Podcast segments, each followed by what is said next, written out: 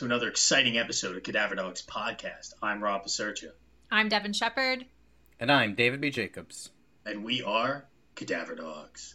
Hey, what's up, guys? I had such a busy friggin' weekend, and I am so stoked to just finally sit down with my friends and record this crazy podcast. And uh, honestly, I my skin was crying crawling today. I was looking at her Instagram, and for those of you who don't know, we have kind of a backlog in our recording schedule. So I had just posted a picture of the cover of the Screwfly solution and was looking at these mealworms inside a human mouth, and just my skin was crawling and I was about to vomit. And then I decided to come talk to you guys. That's just I started thinking about you guys. I decided I wanted to talk to you guys after that. Gee, thanks, Rob. All right, uh, now that we're done with the tangentials, Remember to follow us on Cadaver Dogs Pod. That's on Instagram, Twitter, and Facebook, where we post a lot of really cool videos and all kinds of different kinds of content, including that disgusting photo I was just talking about, which you guys really got to see. Which I think David probably likes the cover of more than the movie. That's probably accurate, right, David? no, not really. Uh, you don't like the cover either. You don't. You think it's gross. No. I think it's shocking, and I like that. I, I wish, I kind of wish horror movies were more shocking in general. I find that they're too tame for me. Like they're either like way off the grid, overly disgusting, but there's nothing that just makes my skin crawl. You know, like a Fulci type of like just maggots in your face. Like I want more of that. We, we understand you you really you're a very edgy person. You're dark. You're you're brooding. Uh, you you you like you're a loner. You play violent video games all the time. That's your type, right, Rob? No, no, no. I, I just want to see people eat bugs in movies. That's about it. Dude, I'm kind of with you, and like, I mean, you'll hear later on in the episode. I I feel like I'm gonna have a rant about that. Hmm. And we all live in New York City, so we know about eating bugs. Thanks, Rob. Thank you. You're welcome. I did not my yeah, my boyfriend killed a cockroach in our apartment yesterday and didn't tell me about it and I found its guts splattered and I was like, "What is this?" And he's like, "Oh, I killed a cockroach. I didn't want to tell hmm. you so you wouldn't get freaked out." And I said, "Well, now I'm fucking freaked out." yeah, yeah. it's it's only really bad if you look down and your like pillowcase is moving. That's the only thing that really bothers me. Oh God, Rob, why? Jesus Christ, why? Moving past the creepy crawlies, we're going to kind of talk about some like the virtual sphere, all those things outside of reality today. And um, our first film is definitely kind of like a throwback. And uh, if you want to see cool throwback stuff, I would recommend all of you to go home and watch the trailer to the video game Strafe because it's fucking awesome. But that is kind of beside the point, but not exactly because it is in tune with our next movie we're about to talk about, going to Devin Shepard. Yeah, it's a throwback because it's 1994. Hell yes, we're going to the 90s, finally.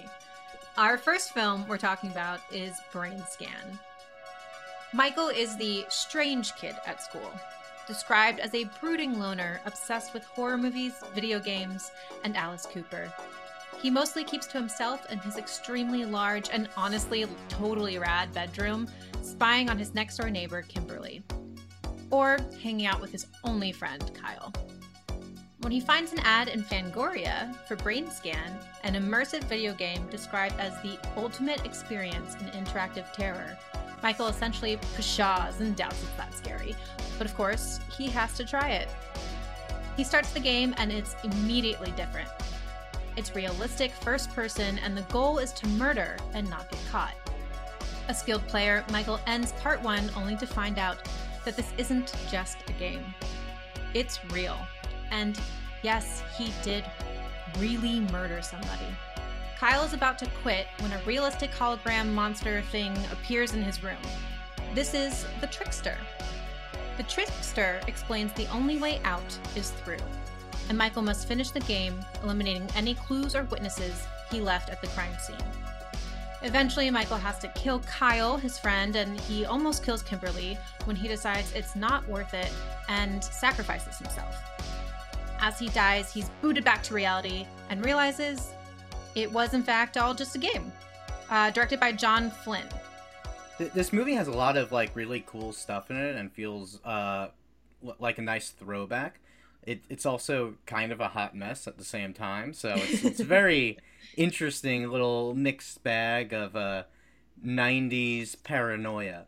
The first question that I think we need to address before we can start talking about the large ramifications here is let's even ignore the final twist for a minute. Let's look at just up until Michael's sacrifice. Do you guys think that he is a redeemable character? I, I think in order to answer that question, like I, because I don't know, because I don't understand why he keeps playing the game. Like I feel like they don't establish that reason well enough. I, I actually agree. Yeah. Yeah, I mean, okay, so to, so to fill in a little bit, the game comes in four parts, and it's it's the '90s, so these games come on like CD-ROMs. It's a it's a computer game more so than a than a actual like uh, handheld uh, NES video game kind of thing. Um, so there's four parts, and each one comes in the mail, and he's just like freaked out every time he gets it in the mail. But like it, then it calls through his phone and like enters his brain, and I, I'm just I'm so confused why he keeps I'm, I'm just confused why he keeps playing.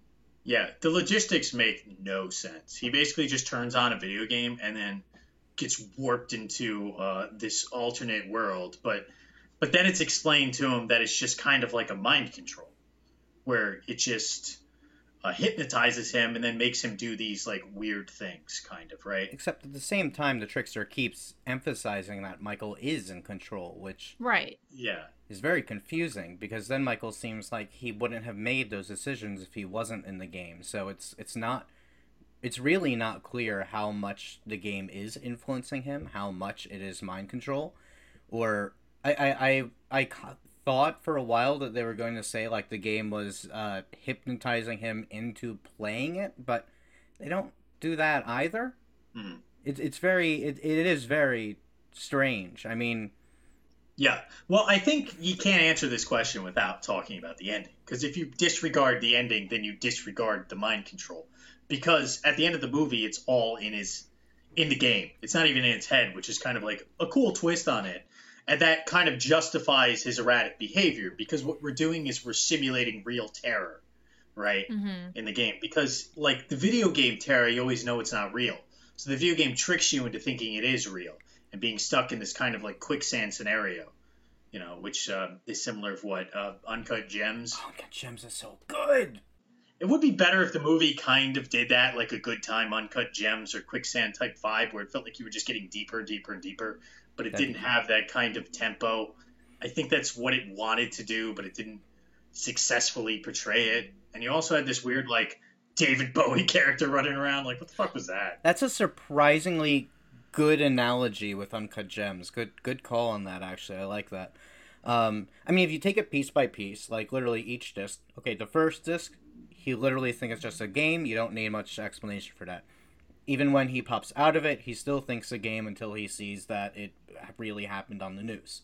Mm-hmm. Then the second time, okay, now he knows that it's real, so you need a little more explanation. Uh, I, I mean, he, he, he was recording a confession for the police. He's trying to show, like, oh no, see, what I'm doing, it's just a game. But then he sees himself literally standing up and walking away. So it's like, well, this just incriminates me. I, I mean, if I'm him, then I assume that someone's going to die if I played a game, but he doesn't seem to consider that. Maybe he's just being dumb. The third time, the trickster actually does tell him no one's going to die, and of course that's a lie. Uh, although Michael doesn't kill anyone directly, I guess, in the third disc, but regardless. Uh, and then the fourth time, though, I mean, this one, he doesn't just know someone's going to die, he outright knows that it's going to be Kimberly, the girl who he has an incredibly creepy fucking crush on. Yeah. And he chooses to do it anyway. Like, at this point, he kind of is just like, I want to get away with it to some extent.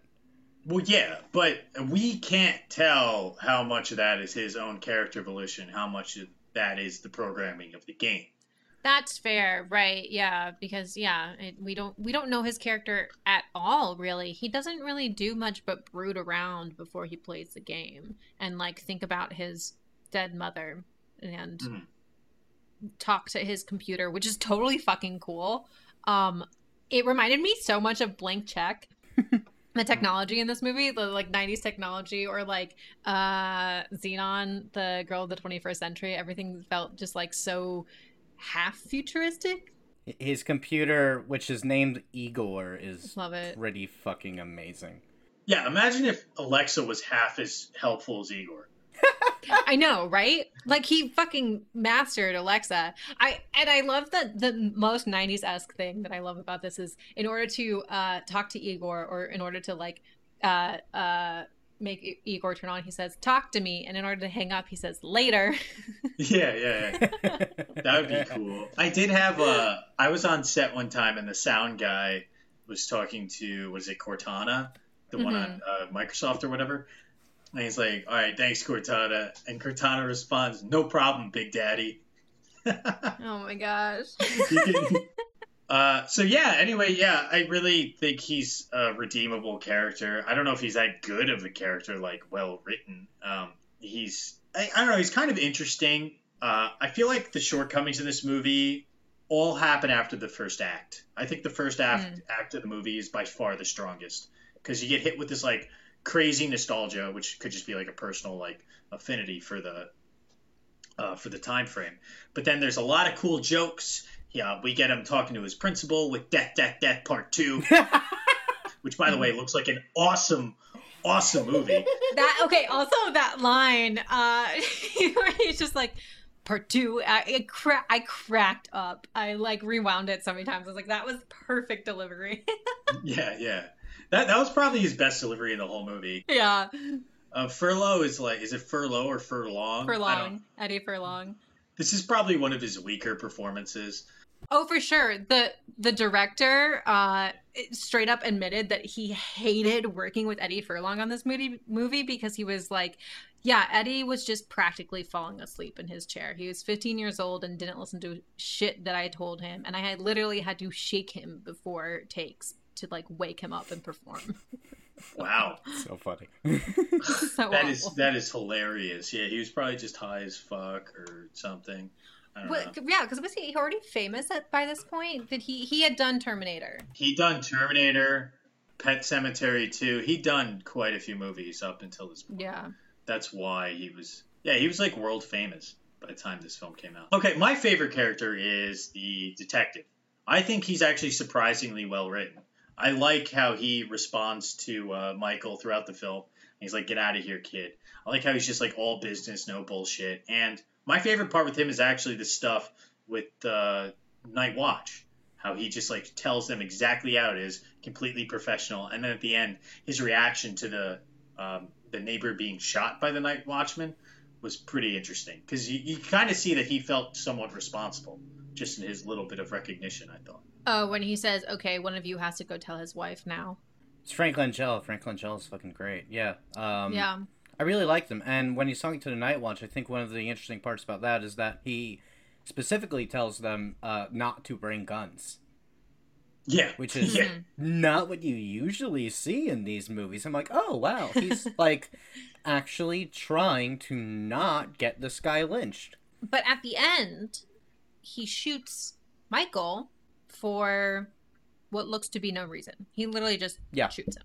Yeah. Well, well, I mean, he caught him in the act of trying to kill somebody. He didn't. What, what did he have in his hands? I almost said scissors because I'm imagining the second movie. It was it was scissors. Okay, okay, so it's scissors. He has them in his hands, but at no point was he like raising them to her or like looking threatening any in any way, um, other than like being half of his face being the tricksters. Like it, it seemed very violent to me that the cop would just uh, shoot him. But I, I think that's how the game has to end. I think that's just kind of in the programming of the game, you know. It's seconds before you break out of the game and realize that it wasn't real. So I think that that is intended to be like the kind of rude awakening like, "Oh, you decided not to kill the girl, so now you die. Haha, you died, you lost." Right. So, uh, here's a question. Um, this movie has a lot of interesting ideas, and unfortunately, it doesn't follow through on most of them. One of the ones that I found particularly interesting was it, it was saying something about youth and like media interaction at the time, and that's why he was videotaping his neighbor girl while she at the same time was taking photos of him, and it's this very like uh, through a filter relationship they have of like two young people who are shy and not exactly popular at school. Um, what, what, do you think the stance of this movie is, if there's any, about this kind of interaction between youth and media and maybe violence or something. Well, it doesn't seem to think that there's anything wrong with uh, filming someone when they're naked without them knowing. So there's that. Um, I think it's implied that she knew he was doing it, though. Yeah, I think it is implied that she knew it. He doesn't know she knows though. So Yeah, but but she knows that she knows, and he doesn't know that she's taking photos of him. and also we don't know that she knows because that is in the game when she reveals that. No, I, I, I yeah, I, I got the fact that she knew that he was watching from that scene before they're, they're in the game. Um, the way that she interacts, she looks towards the window before removing her bra or anything. Uh, yeah, so I, I definitely get that interaction. It also says that there's something supernatural going on with this video game because the video game knows that she's snapping photos of him before she tells him. Yeah, that didn't make any sense. Like, yeah, here are the photos in this virtual world, and then he finds them in the real world. And I'm like, are we supposed to not be in the real world then? Like, how would the video game ever know that? I think that Trickster is a demon programmer who is just a trickster, not actually awful, but just a mischievous kind of Loki type figure who programmed this virtual reality video game. That's my take. The the video game is definitely sci-fi, whether it's supernatural or just unbelievably advanced AI. It's it's clearly something that does not exist. I mean, you you you know, video game can actually convince someone that it's real that effectively for that long.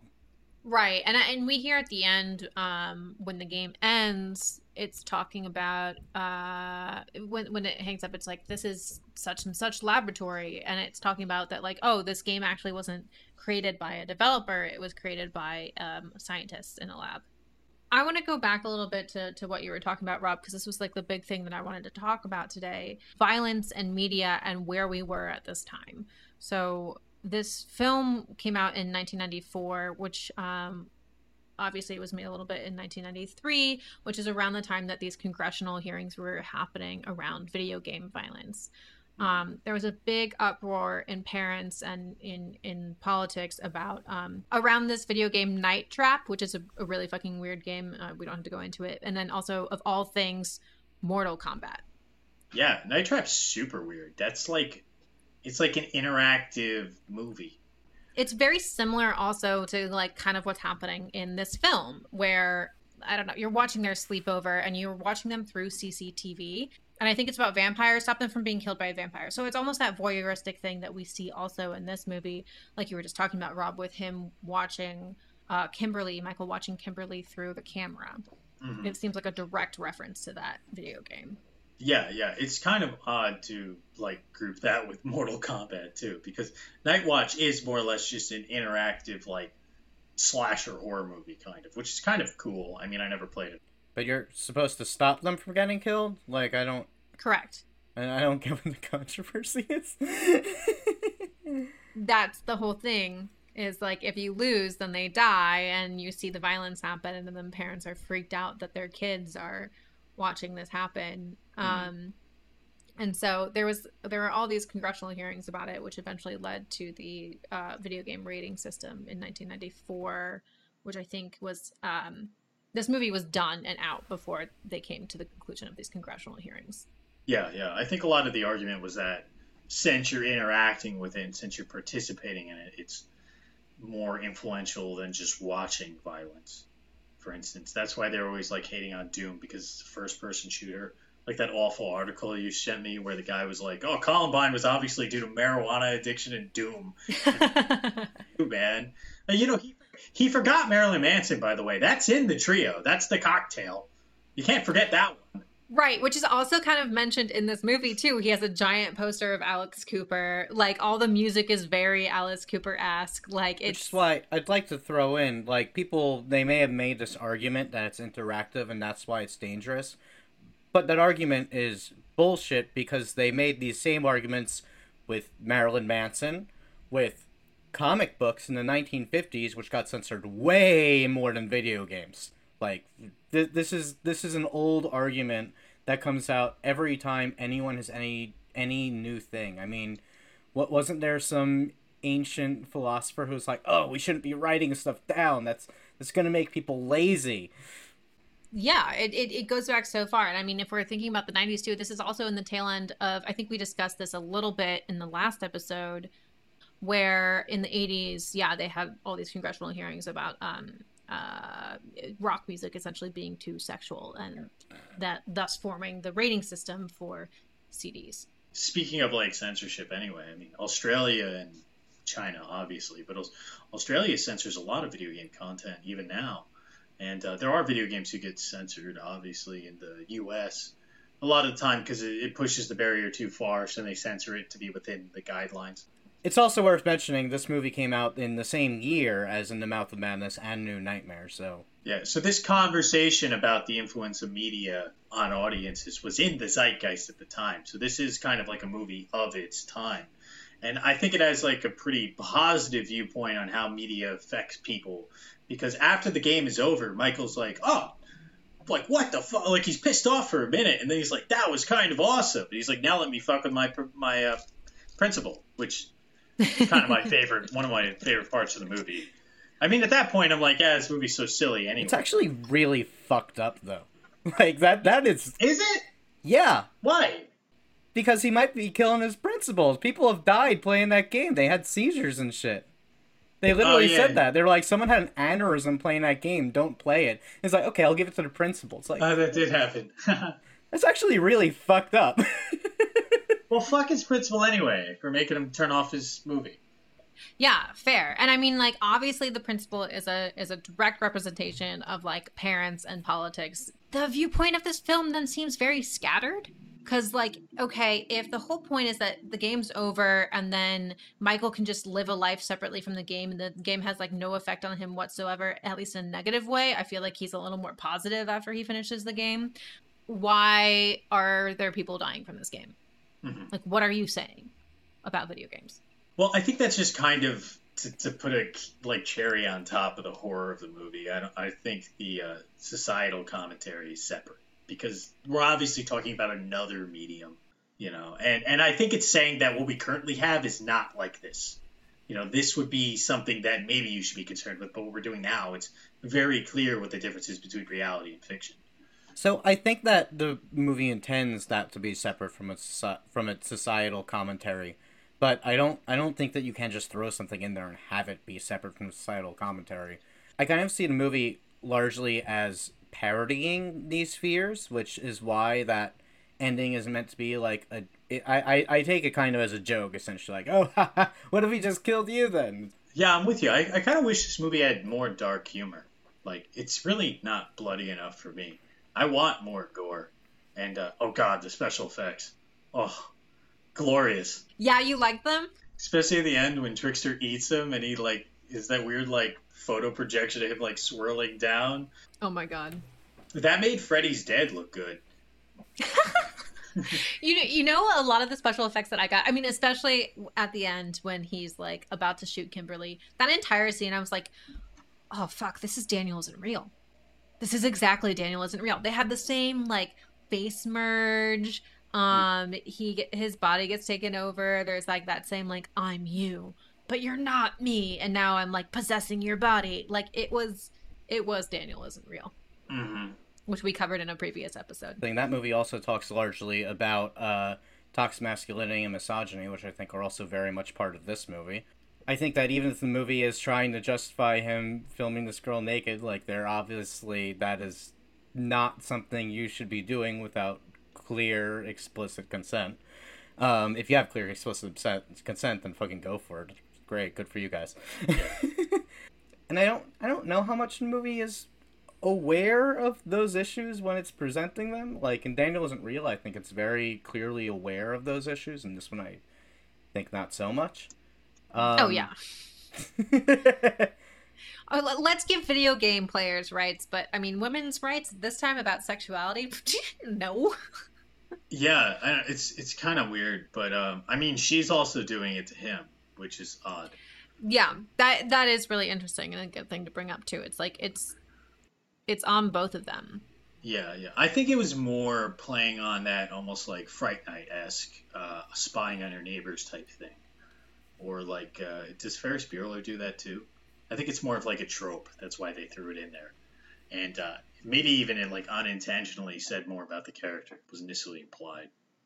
Yeah, because it it does say it adds to that like brooding, weird, strange quality that they keep saying that he is, even though he just likes horror movies and he has one friend instead of like 12. But he's also like kind of friends with the next door neighbor, so and he also like shows up the party and no one's like get the fuck out of here you dweeb they're like hey what's up he also runs a club at his school that's like fairly well attended like th- yeah. those people are probably happy to see him they're happy to sign a petition to get the club reinstated like no he has friends um, but you're right the movie is i think it's very much intentionally trying to make a parallel between him and the profile of I mean, school shooters weren't too. They were in the conversation at this point, but not as much. But hmm. something along those lines. They're trying to show like this is the dangerous threat that you're all afraid of. He's creepy toward women, and he can't actually speak to them. He has no friends. Just ignore all these friends he has. He has no friends.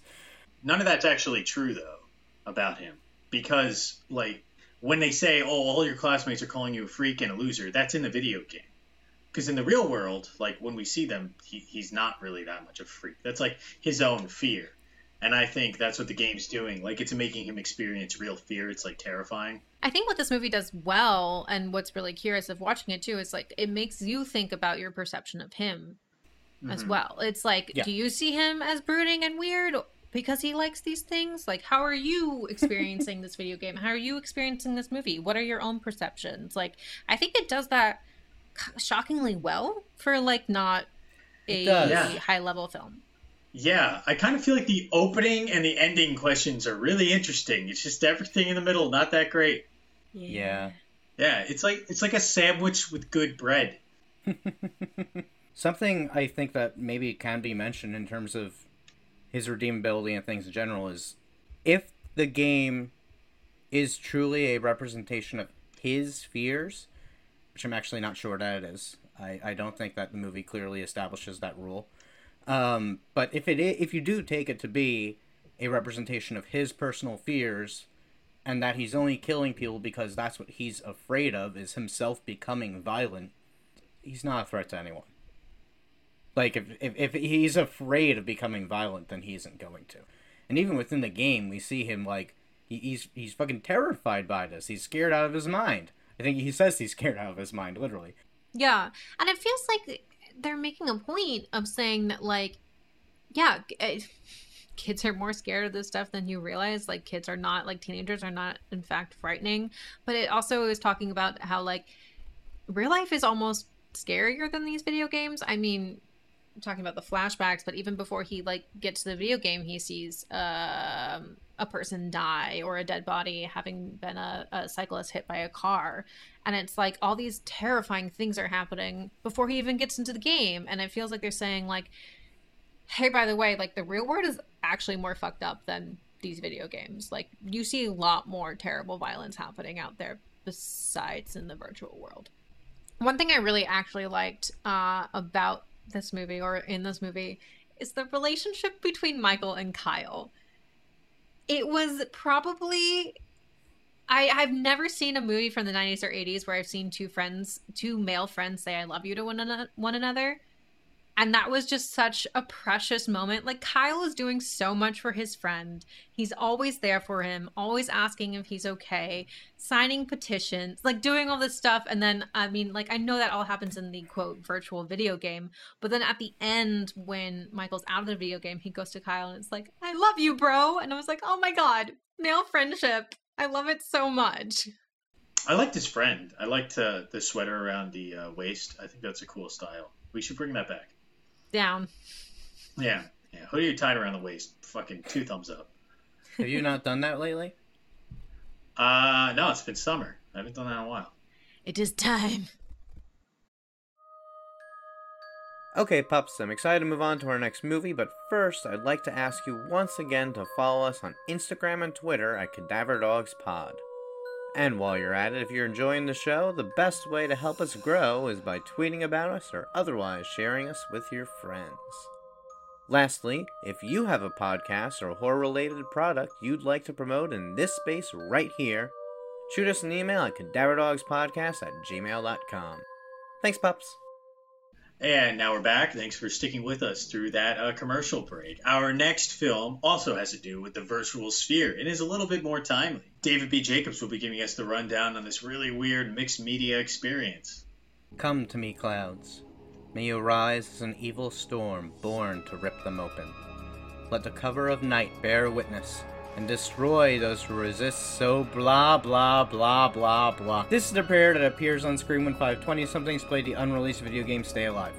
Hutch's playtester friend recently died after testing this game, so Hutch has arranged a gathering in his memory. But how do you get past this opening screen? Are you supposed to read the prayer? Surely it can't be voice activated. That technology doesn't even exist yet. Oh, it's it's a curse. It's definitely a curse. See, the villain of this game is Elizabeth Bathory, a real historical serial killer and possible inspiration for Dracula, who now haunts the game as the Blood Countess. Sure enough, the next day, Hutch's coworker turns up dead, murdered in the same way he died in the game. The others try to piece together what's going on, but even if they stop playing, the game will just unpause on its own and play itself. All they can hope to do is evade the police, who suspect the gang themselves are behind it, and stay alive. Directed by William Brent Bell. My question is a little more literal this week. How did Frankie Muniz survive? And what the hell are the rules to this game? I like have no idea. the rules to this game are so fucked to the point where I'm like, I'm I'm taking notes and I'm like, okay, I know David and Rob are gonna want to talk about rules because that's always a thing that we talk about. And at one point, I'm like, I don't fucking understand them. And then I look up and it literally a character says, What are the rules to this game? they like literally point out, Oh my god, what the fuck is happening? There are no rules. Yeah, it's like you like the one guy pauses the game. He's like, "Huh, I figured out how to kill this horse," and then he like leaves, and then the horse kills him anyway. And you're like, "Wait, what the fuck?" Like, and then like the game plays itself. Sometimes certain characters erratically. It's like when, why, like wouldn't it play that guy later because he was the most recent playing it, and the person had to pause it the longest? I don't, I don't get it. So I wasn't thinking of the rules of the game too much while watching because um I've, I had never heard of this movie or Brain Scan before, and I thought that the theme of the week was uh, video game adaptations. So I, I thought it was a real game, and I didn't find out that it wasn't a real game until like I was looking stuff up after the movie, and I was like, "Oh no, th- this isn't a real. This is not a real game." Oh, I love that. I, just, I thought it was a real game. to, to clear up a little bit, it's it's a survival horror video game in the movie called Stay Alive with really friggin' dated graphics, like even for the time the movie came out. And it's based kind of loosely on uh, survival horror games like Resident Evil or older ones like Clock Tower, which is directly referenced because there's a tower and she has scissors. It's not a big tower, but you know, it's uh, what's like a mansion. Do they actually call it a plantation in the movie? They do, yeah. They do call it a plantation. All right, so there's so it's it's very loosely based on actually two historical serial killer torture types. I think because the movie takes place in New Orleans, correct? Yes. Yeah. Well, well, Louisiana. Right. So it's Elizabeth Bathory, who's actually a Hungarian serial killer from from the late 1500s into the very very early 1600s when she was eventually I think killed because they caught her. She was killing virgins and bathing in their blood to try and stay young if the myth is to believe to be believed. She was imprisoned.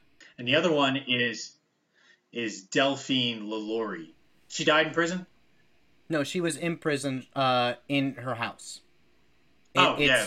She wasn't literally in the in the movie. She was literally like walled in her house, but she was just she was basically placed under an old version of house arrest. Is what actually happened, and right. she I think she didn't live that long once she was stuck there.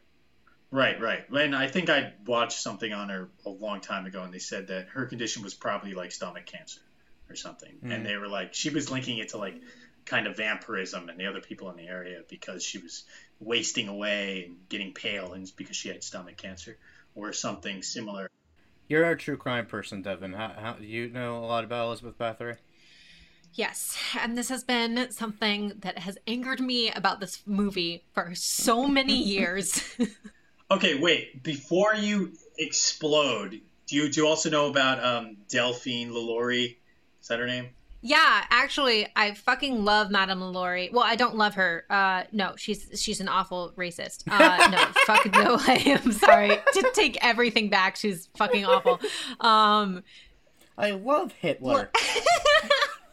oh wow, that's awful. Devin, 2021. Her story's so creepy. Uh, it's it's it's it's extremely famous, and as as a lover of not just like true crime but also the paranormal like her house is is extremely haunted and also as someone who is uh sensitive to paranormal activity um i have felt things at her house. Um it's it's all crazy. Oh we yeah i'll post a picture on the instagram of me at her house. Uh well i've been there many a time so we can do that. Uh lo- love love some dark tourism folks. Okay so elizabeth bathory though can you give us a little bit more insight because I'm going off some very old prior knowledge and a little bit of wiki reading I did before this podcast. I think you get, you gave a really good overview. Okay. Already, actually, yeah.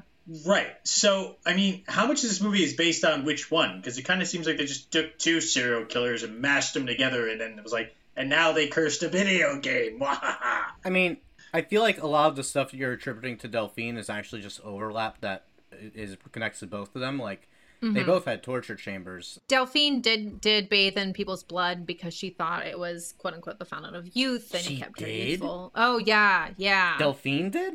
Mm-hmm.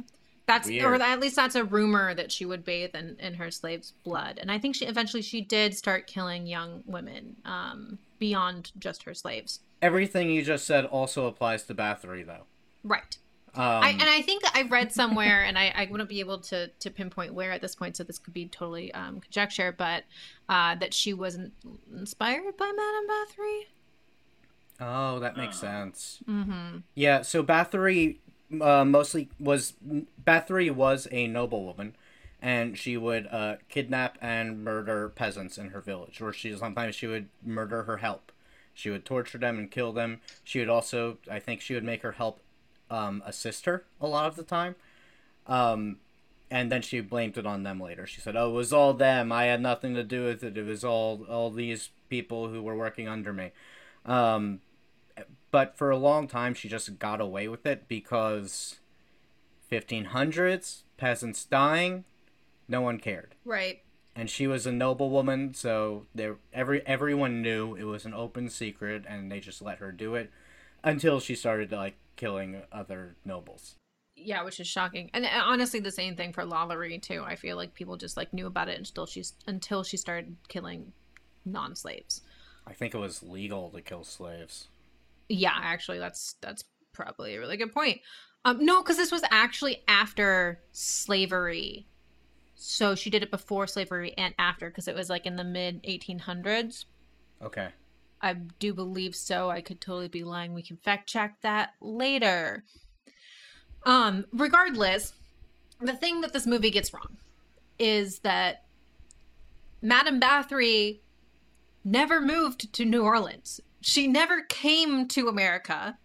And like, what the flying fuck? And I I I had I was so angry about this movie for so long because I was like, you take this awesome story of Madame Bathory and you are just like bastardizing it by putting it in New Orleans and just changing everything about the story to make it fit your film. It makes no sense. What the fuck are you doing? Just create a completely new character or call him or call her Madame Lalaurie. Like what the fuck are you doing? I don't understand. And then David came in and was like, "Hey, um there's a director's cut." And the director's cut includes 15 minutes that has never been seen in the theatrical. And I was like, I've watched this movie so many goddamn times and has been so angry about it. and I never knew.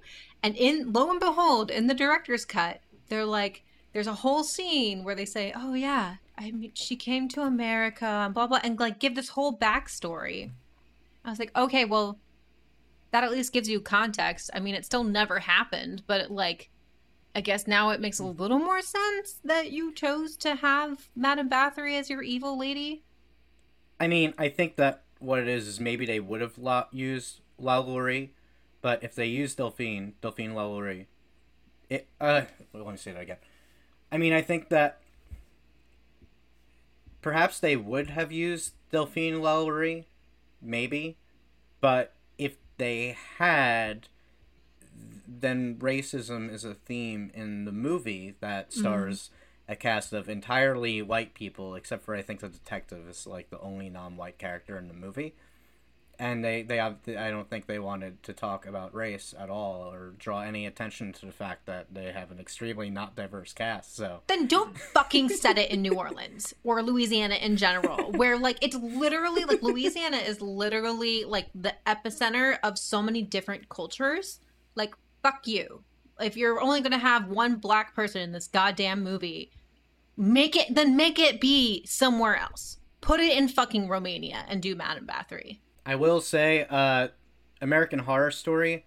I don't actually like the Coven season very much, but Kathy Bates plays Delphine Lalaurie, and Oh, she's fuck yeah. fucking amazing. Oh, She is like the the big redeeming factor of that season is Kathy Bates as Delphine Lalaurie. She like it becomes immortal and wakes up in present day and has to and is like confronted with the progress that we've made, which I guess is a little uh not aware that there's still a lot of problems. But regardless, it's, it's there's the scene where she watches the TV and finds that Obama's the president and just starts crying, and it's Well- amazing. it's, and it's also, but also that season, like all it does is talk about race too, right? Yeah. And I Yeah. and they do it well. Also, and this is a total tangent that we can cut out if you want, but there is a Mhm. Madame uh, Lalaurie movie that's in the works now, Hmm. written by two white men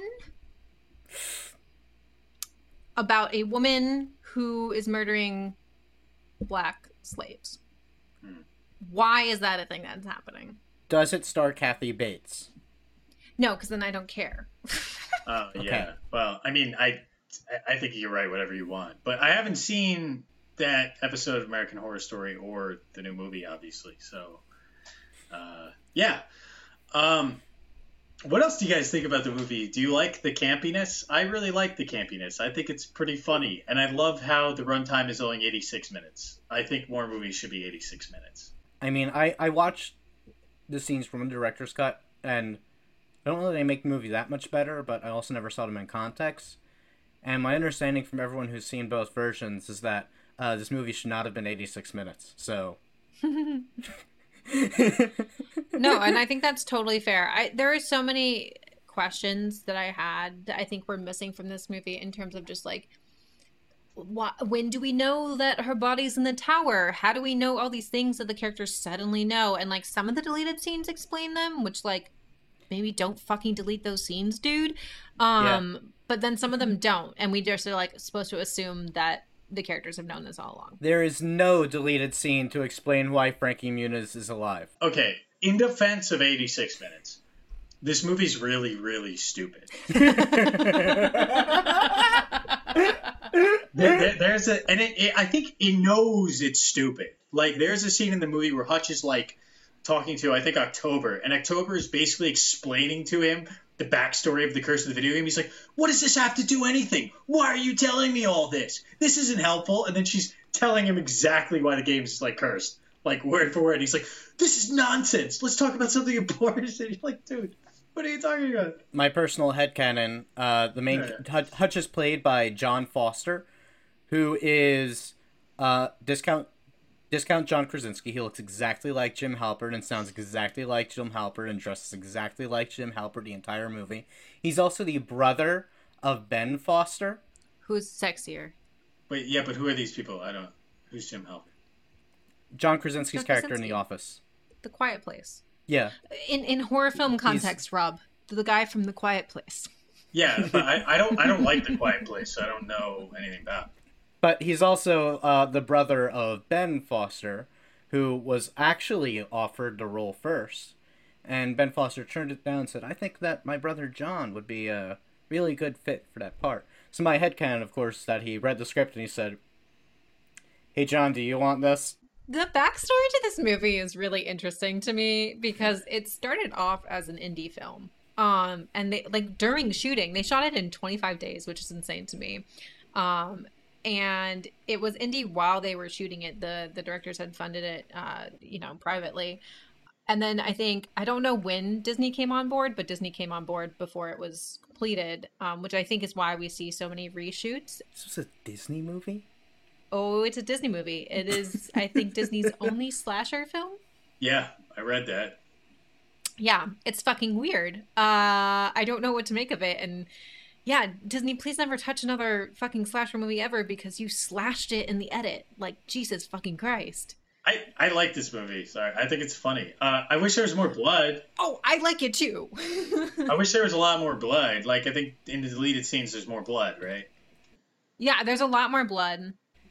It's not. It's not a lot more blood. They hold on all the the death shots for like an extra second. It literally is only an extra second. Like there's a there's a shot that they cut that's uh, Sophia Bush when she's being her uh, not gutted when she's uh, being Slit throat, bled. yeah. yeah, slit throat and bled. There's just a little more blood, and yet they but they still show the the roommates bloody room like several times. It's it's it's not like uh, a Nightmare on Elm Street five, or if you watch the extended death scenes, and there's actually like a lot more material that was cut out for the MPAA in Right. in that movie. I, I wish they showed the cop get killed. That seemed like a really cool kill scene. That is a deleted scene, and that's what I was gonna say. That is like the the best deleted scene that they should not have cut. Is that they have the cop getting killed His head fucking explodes. It's so cool. in a deleted scene. Yes. Well, I mean, it kind of explodes in the real movie, Nah, they just show the van. I think. I don't think they which is show kind of still a cool shot. But yeah, I agree. The deleted Really? scene is I thought that was like a bad shot. I was like, I was watching it. I'm like, this is a bad shot of this van. it, it it's not as well. The death scene's still like I don't want to get your hopes up. It's it's not like the guy churning into his motorcycle in Dream Child, but in Nightmare Five. but uh, it, it's like they you see the cop's death in the video game, and it's like this weird, crazy Hellraiser like device, and you're like, God, I can't wait to see that in real life. And then they just like don't show it, and you're like, "What the fuck? Why? Why, why would you set that up and then not follow through on it?" That was definitely a Saw reference. That that Oh, yeah. contraption on his head Oh. was definitely a Saw reference, which I thought was cool. It's it also kind of seems I think it's an actual torture device uh, from from old, olden times. I wouldn't uh, Probably. Doubt it. That's the word I was looking for. Doubt. Uh, I will say, because we're referencing this so much, we will drop a link to the deleted scenes in the show notes. So if you guys just look at the description, uh, you can check it out there. yeah. Yeah. Worth a watch. Be warned that sure. the footage is like pretty warped because of copyright. I, I still think this movie is stupid enough to not need the explanations and to just be 86 minutes. But I wish it, they kept all the gore in. But like the end of this movie is just a hot mess. Like Frankie Muniz shows up out of nowhere. Uh, they know all this stuff that's never explained. The the rules of the video game just like cave in. The smart character stops playing the video game. And then she shows up and she's like, "What the fucking rules?" And then runs out of the van, which is hilarious, by the way. Like, I, I kind of like. yo, what is that decision? He just runs away. I have no idea. I have no idea. it's just funny. I just I think a lot of the decisions in this movie are like, yeah, let's just be stupid with it. Let's go. Like there's a lot of camp, um, and you knew there was a lot of camp from the first scene of the movie. Like th- that's why I like it because it's so consistent. In the first scene of the movie, when the guy sees his roommates and like he's banging her with like the uh, the pig head on for some reason, Fair. and, and, and they're like, yeah, we're done playing video games. And they're like, he's like, oh, okay.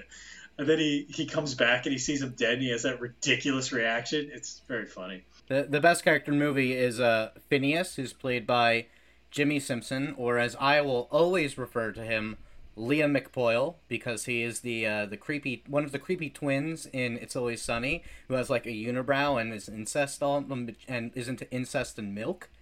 Freaking hilarious. There's a moment where he like calls him, he's on the phone, he's freaking out, and then the the blonde girl says something, he's like, Is that Abigail? And she's like, Yeah. Sup, mama? My my favorite part is when they cut to him and he's singing along in the car. That is so funny. Yeah. Yeah. He dominates this movie. I think this this I watched this when it came out, so I must have been like 14, 15, and I think this was probably the first thing I saw him in Uh, this was probably the first thing that I saw Adam Goldberg in. And Hmm. like, let me tell you, Adam Goldberg took over many of the years, my teenage years. Uh, very much loved Adam Goldberg. Who's Adam Goldberg? He's the boss. Yeah, he's the boss. He's very funny. Anyway, uh, Phineas is also in Westworld, and the first season of Westworld was Oh really my good. god, I didn't, yeah. I didn't watch the second season. I'm sure it's pretty good because the first one was good. He's also in the the episode of Black Mirror with the Star Trek world. Yeah. Which- yeah. Ties into our conversation right now, actually. What do you guys think this movie's saying? I'm totally unclear if it has any stance on video games or whatnot. It kind of feels like it's just trying to like chime into like video game world, but in like a kind of like completely oblivious type way. People say things about video games that are like half right, and the way they like try to act like video game nerds is kind of sort of in there. I was so ready to talk about how it's like a, a trashy and cynical uh, marketing ploy for this video game called Stay Alive, but then I found out there is no video game for, called Stay Alive, so I don't know. I just feel like it was a video game horror movie. It was kind of like an homage to the survival horror genre of like Resident Evil and Clock Tower, like I said. And uh, they were just like, yeah, we like these video games. They're like, oh yeah, just a witch in a video game. For me, actually, I, I was thinking about the ending too. I, I, this could have been a great one to pair with with the ring, um, because it does kind of have that. Uh, it continues on. Uh, she lives in the video game kind of best thing. Um, but for me, I thought it was a really cool evolution. I mean, if we're going to compare it to Brain Scan, whereas Brain Scan was made during this time where people were scared of video games. But it was it that was the big conversation for so many years, and I think in 2006 we finally see progression where a movie is able to be made, uh, produced slash distributed by a major studio, and it was kind of celebrating video games and celebrating first person shooter and this life and this culture. And i thought that i thought the coolest part about this was their the video game cafe to me. It was like a place where all these 20 something year olds hung out drank red bull and other energy drinks and like talked about video games. And even in the i mean they talk more so about it in the deleted scenes but throughout the film they talk about you know the careers that you can make off of video games and the lifestyle and like the the friendships that you make um hutch in the deleted scene says you know we all met online through this uh this gaming system and it was like kind of celebrating this culture which i thought was really cool and kind of the first time that we've seen that in cinema Yeah, I just kind of wish they had Four Loco in this video game. Yeah. I mean, I Yeah, might be misremembering it, but I feel like in 2006 there was still a conversation about video game violence causing real world violence. oh i'm I sure might be misremembering though. I, no I- no no like yeah. definitely the the point being that like there wasn't it wasn't so much a pushback where a movie like this was able to be made and to be seen It, it is interesting because that conversation of video games inspiring virus uh, violence has definitely petered off a lot and s- kind of entered into the conversation of like representation. Like, oh, are these video games problematic because they don't represent certain characters and etc. Much less than are they actively inspiring violence in youth, right? Yeah. It's become more a conversation of like addiction and also content representation.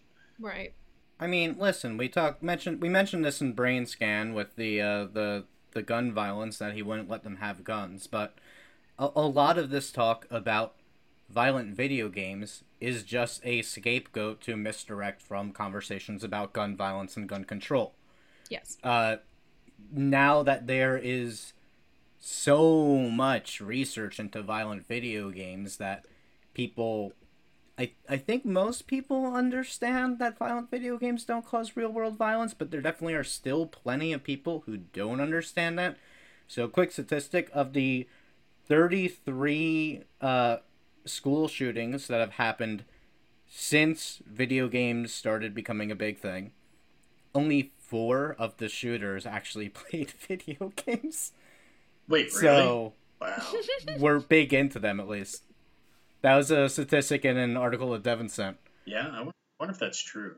It's interesting. Now, the new scapegoat, which I think Donald Trump brought up even more than violent video games, was mental illness. And I just want to throw this out real fast. There's not a lot of evidence to support that one either. Um, there, I, I found one study where it said that only eight percent of mass shooters uh, had some severe mental illness, which is less than the number than four out of thirty-three that played video games. So that's mm-hmm. not a great scapegoat either, guys. Don't please don't do that. And I, sorry, I have a quote for this one because I I love that you brought this up. So essentially, what you're saying, David, is that we should blame it on the guns, correct? I mean, it's more than that. I think I, I didn't have enough time to fully research this, but I think that most of the shooters are also uh, straight white men generally. And I think that there actually is a very real conversation we had about this in toxic masculinity. For sure. Um, a, a lot, not not all the shootings, but a number of them have been like race crimes, hate crimes. Uh, there was the Pulse shooting, obviously, that was a hate crime against gay people. There are mosque shootings, a lot of them against Muslims. Um, it, it, it seems like a lot of this just comes from a place of hate. Also, a lot of it is just people being psychopathic sadists who want to kill people and would do that either way. Video yeah. games don't video games don't make killers. Video games make killers more creative. Uh, I actually, I would think, I would think it probably makes them less creative because they're copycatting, whereas they're not coming up with it on their own. But I do want to comment. I don't, I don't think there, there really are not enough mass killings to kind of draw census data from. That is very true. To say that any one type of person, because there actually have been mass shootings by like Native Americans but there's been like one or two. And then if you take that mm-hmm. statistic and put it in, they're overrepresented in, in the number of Native Americans who have killed people. So it's such a small number, although it's a gigantic problem, obviously, but it's such a small number of people that you're pulling together in this census data that you drawing uh, population statistics from it is kind of a skewy science. You're, you're, that is absolutely correct. We don't have enough statistics to be completely certain what the cause is. But we shouldn't be scapegoating at the same time. One thing that is uh, normal component in most uh, in, in all mass shootings is that all mass shootings are committed with a gun so and i think this is directly commented on actually in brain scan and i have to say this quote because i love it so much um, michael is talking to to the principal um, about you know why he has this horror movie club so they're talking about it, and um, the principal is like, "Why do you watch these films? Let me understand." I guess it's kind of an escape. Like lighting up a marijuana cigarette and escaping the real world. like watching a pornographic sex film and getting an erection and raping someone. I don't think erections rape people. People rape people. So actually, I got to comment on that because I kind of see Brain Scan as almost like pro gun because it's it's like the the character who's doing all the mass killing doesn't have access to a gun. It's owing everyone else. Oh, that's fair. It's kind of saying, and when he's saying that erection line, he's like, "People kill people, guns don't kill people." So I, I really, obviously, I don't think Stay Alive has any stance on gun violence. Are there even guns in the movies? I guess the cops have guns, but uh, no, there are scissors brain, brain scan leans to, leans heavily into like personal freedoms. I think of most kinds, if not all kinds, pretty much. Yeah, I that's yeah, that makes a lot of sense. Decisions. I mean, whatnot. I I interpreted brain scan as anti-gun primarily for the scene when the the the search party uh, with the night watch when he tells yeah. them not to have guns and one guy brings a gun and then he winds up shooting a completely random person who's not even the killer, just on a trigger. Honestly, yeah. it was everyone. Everyone had guns, and I mean that scene's pretty dumb. it's like the guy walks up to a group of like a hundred people with his gun drawn. Like, why? I know it's on your property, man, but that's a pretty dumb thing to do to walk up to a group of like fifty people holding guns and point a gun at them. Why does everyone have guns in the first place, though? You know. And the movie particularly draws attention to the fact that they should not have guns in that moment. Yeah. They were instructed right. not to. So I think the movie is squarely placing the blame on the fact that they brought guns. Mm, I don't know because of that erection line earlier and like the uh, the ideas of like personal freedom. So I think it's a little scatterbrained between the two. But It's not that well thought out. yeah, yeah. So I kind of, but yeah, I, I think it is saying something about killers will kill even without guns. Okay, so uh, another through line between these two films is the campiness. Like both movies seem to play heavily into just silly jokes um, and almost like bad acting. Uh, I mean, Trickster is obviously played up very hammily, and uh, Stay Alive is super funny because of all the camp. You know, the characters being like uh, purposely stupid, the cops being so on the nose, and all that stuff. What do you What do you guys think? I wouldn't call either of the movies bad acting. I, I think that uh, Jon Foster and uh, the whoever plays Abigail are weaker than the others, but I, I think the supporting cast of Stay Alive and the entire cast of Brain Scan are all like they're, they're completely fine. None of them are going to win Oscars for these roles, but they're all good, especially Liam McPoyle. Even Liam McBoyle, McBoyle is a little bit hammy at certain. Yeah, but that's not bad acting. He's a little bit hammy. He he does uh, deliver a few hammy lines. Frankie Muniz delivers a lot of hammy lines when he's first introduced. Yeah, what I'm saying is that hammy acting is not bad acting. But it's campy acting. Yeah. And it's like it's probably purposely campy. But I no, I'm I'm I'm in agreement with David here. I don't think either film is necessarily campy. I think Really? the camp that you're perceiving from Stay Alive is just the actual faults of the film. Um, I think they're intentional. I I do I do like the movie and like it is hammy. Certain characters are hammy for comedic relief, but I don't find it campy. I think like the what we find funny is like some parts are funny, but some is just like bad filmmaking. Yeah, but I think it's purposeful. Like when when he's having that conversation with October, like that's super campy. And also uh, the beginning when he finds the dead bodies and he has that like big reaction, that's kind of like a staple of camp. And when Frankie Muniz like runs away from the car, like that's But really silly. Outs- outside of those two, outside of those two, what else do you see as campy in the film? I just want to clarify. I agree with Rob. I do think the movie is somewhat campy, although maybe not over the top campy. I wouldn't say it's over the top either. I, I, I, what my argument was simply that campy acting and bad acting are different things. I see. Well, then I don't agree with either of you. Well, uh, but my, my question still stands: is like outside of these these two actors that are clearly comic relief, Mhm. uh, what what else says camp about Stay Alive to you? Mm. Well, the cops in particular, just the way they do it. Oh, and the video game uh, store uh, clerk, that guy Yeah, the with video the store silly clerk hair, super campy. That's just good acting. I mean, that guy's clearly a serial killer. that guy's a serial killer. it, it is funny. Both these movies have basically the same plot device. There is this game, new technology, and then at the end, it's mass produced. Right. I, I guess in uh, No, Brain Scan Brain, is Brain not Scan mass it's not produced. mass produced. Stay Alive, it's mass produced. Brain Scan is just kind of like black market passed around. Yeah, but it's mass produced without the prayer. When the video game store guy puts it in, there, there's no prayer. And I'm like, what? Why doesn't he have to say it? Is she not going to come then? Wait, well, uh, well, and the, the other thing, they killed her. So, so is she? So why is the, why is the game threatening? Like, why should we be scared about this becoming mass produced if we killed her? I mean, the rules aren't clear. It depends on how you interpret it. Is is she back because she's in the game, or is she back because they said the prayer? In which case, saying it again will bring her back again. Um, I mean, it's also depending on whether or not you saw watch the deleted scenes.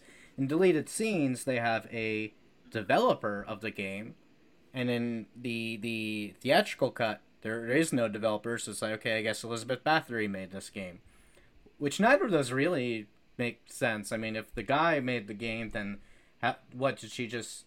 Did he put the curse in? Did she just co- who who cursed it then?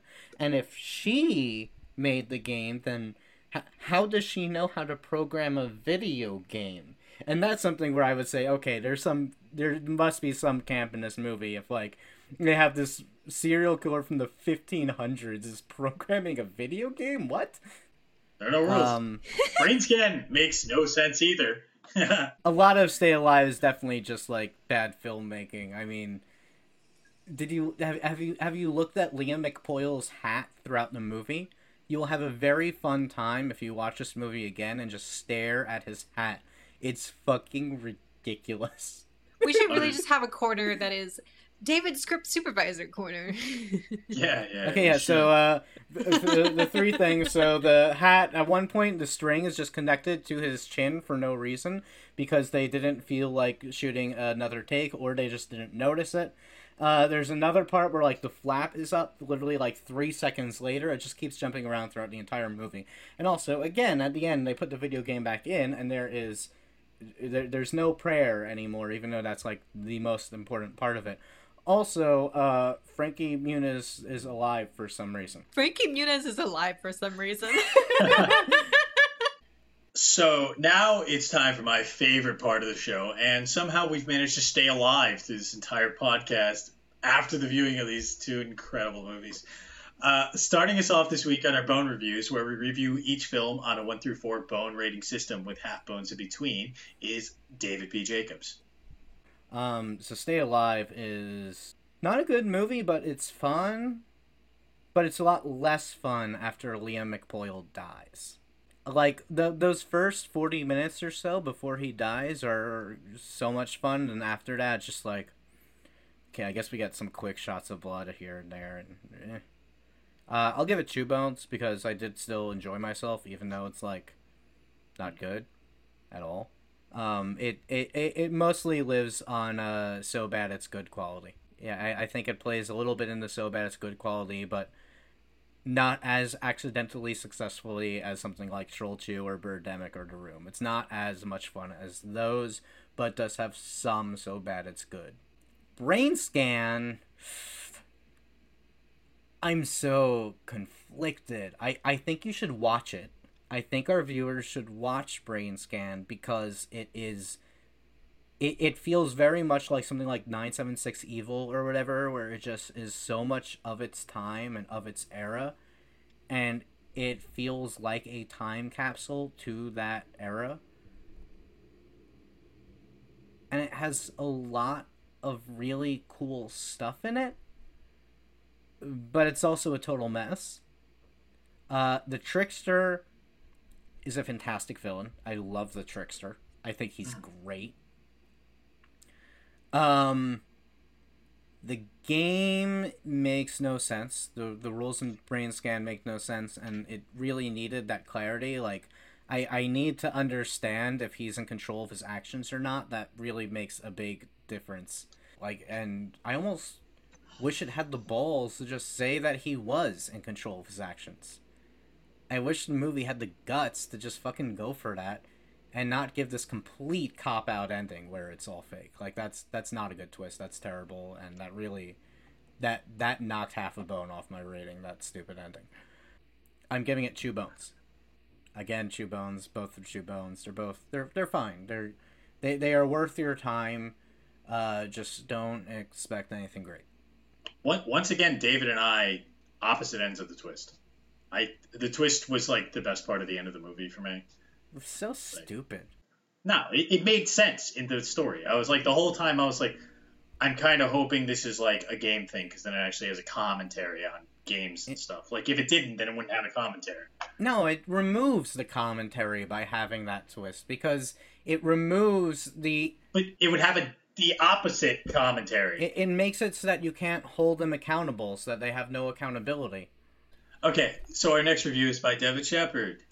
Uh, I'm I'm pretty even with David this week. I'm gonna say. Um, I'll I'll do Stay Alive. Um, Stay Alive was has been a favorite of mine for so long. It, it could just be because I don't know. I, I was the right age when I watched it. Um, everything was like super fun for me. It was like so. It it says so much about the the early aughts to me, um, and and it just reminds me of being a teenager. I don't know. I don't know what it is. Um, but it's it's. I mean, it's a bad movie. Like none of it makes sense. Uh, I yeah, none of it makes sense. I'm extremely upset about the Madame Bathory thing. Still, always, constantly. Um, it has cheesy jump scares. I, when Abigail goes to like the secret cupboard there's dolls with maggots that are never explained. Like there's so much stuff that just like is never explained. yeah, it's it's it's stupid. The scares are cheap, but then there are some really cool things in it that I like. Um, I got really, I like, I don't know why it scares me so much, because so much so much of it is bad, but it does scare me. Probably because I'm a sucker for horror video games, and I just I can't I can't do them, um, even though I do them. Anyway, I think overall some really great writing, some some great performances, some not so great. Uh, terrible directing, terrible studio work. Fuck Disney. Three bones for me. Brain Scan. I agree with David. It's you know I think people should see it.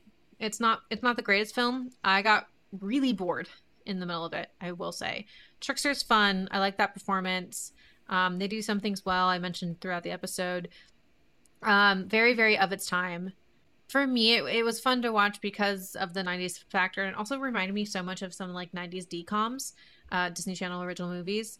And so for that, it was fun, but I'm not going to put that as part of my bone rating because overall, I just don't think it was like the greatest movie of all time. So I'm going to give it one and a half bones. Okay. So uh, I'm right between the two of you. Uh, I'm going to do a flip flop though and do brain scan first. Uh, I'm with Devin. I got super bored in the middle of this one. I thought it had a really cool setup. Uh, you know, I, I'm kind of a sucker for, is it Eddie Furlong? I'm going to mess his name up forever.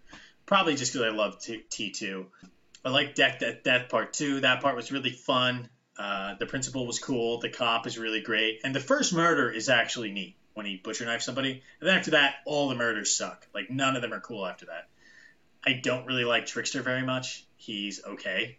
He's the best part of the middle of the movie, but I don't really like him. And the twist for me is kind of neat because I think that allows it to have the commentary. I know David and I disagree on this, uh, but it's it's not very good. I I think it's almost like bad. One and a half bones. Not very good. It is of its time though. If you want to see that like '90s era type film, it's not the only film like that. There are better films like that. I can't think of them right now, but maybe we'll post them in a link underneath. Uh, as for Stay Alive, it's it's so bad it's good. That's all I have to say. It's so bad it's good. Two and a half bones. I think it's good. And usually you don't like so bad it's good movies. Yeah most of the time they're not good for me though. Most of the time they're just bad. This one is so bad it's good for me. You're the one who turned off VelociPastor. Oh yeah, that's trash. that is trash. VelociPastor is brilliant. It's really not. That's like indie trash. That is it for this week's episode of Cadaver Dogs podcast. I hope you guys enjoyed. I hope you go home and watch these movies and play horror video games at the same time, but don't kill anybody. Uh, that's all I have to say. Goodbye. Death, death, death. Part two.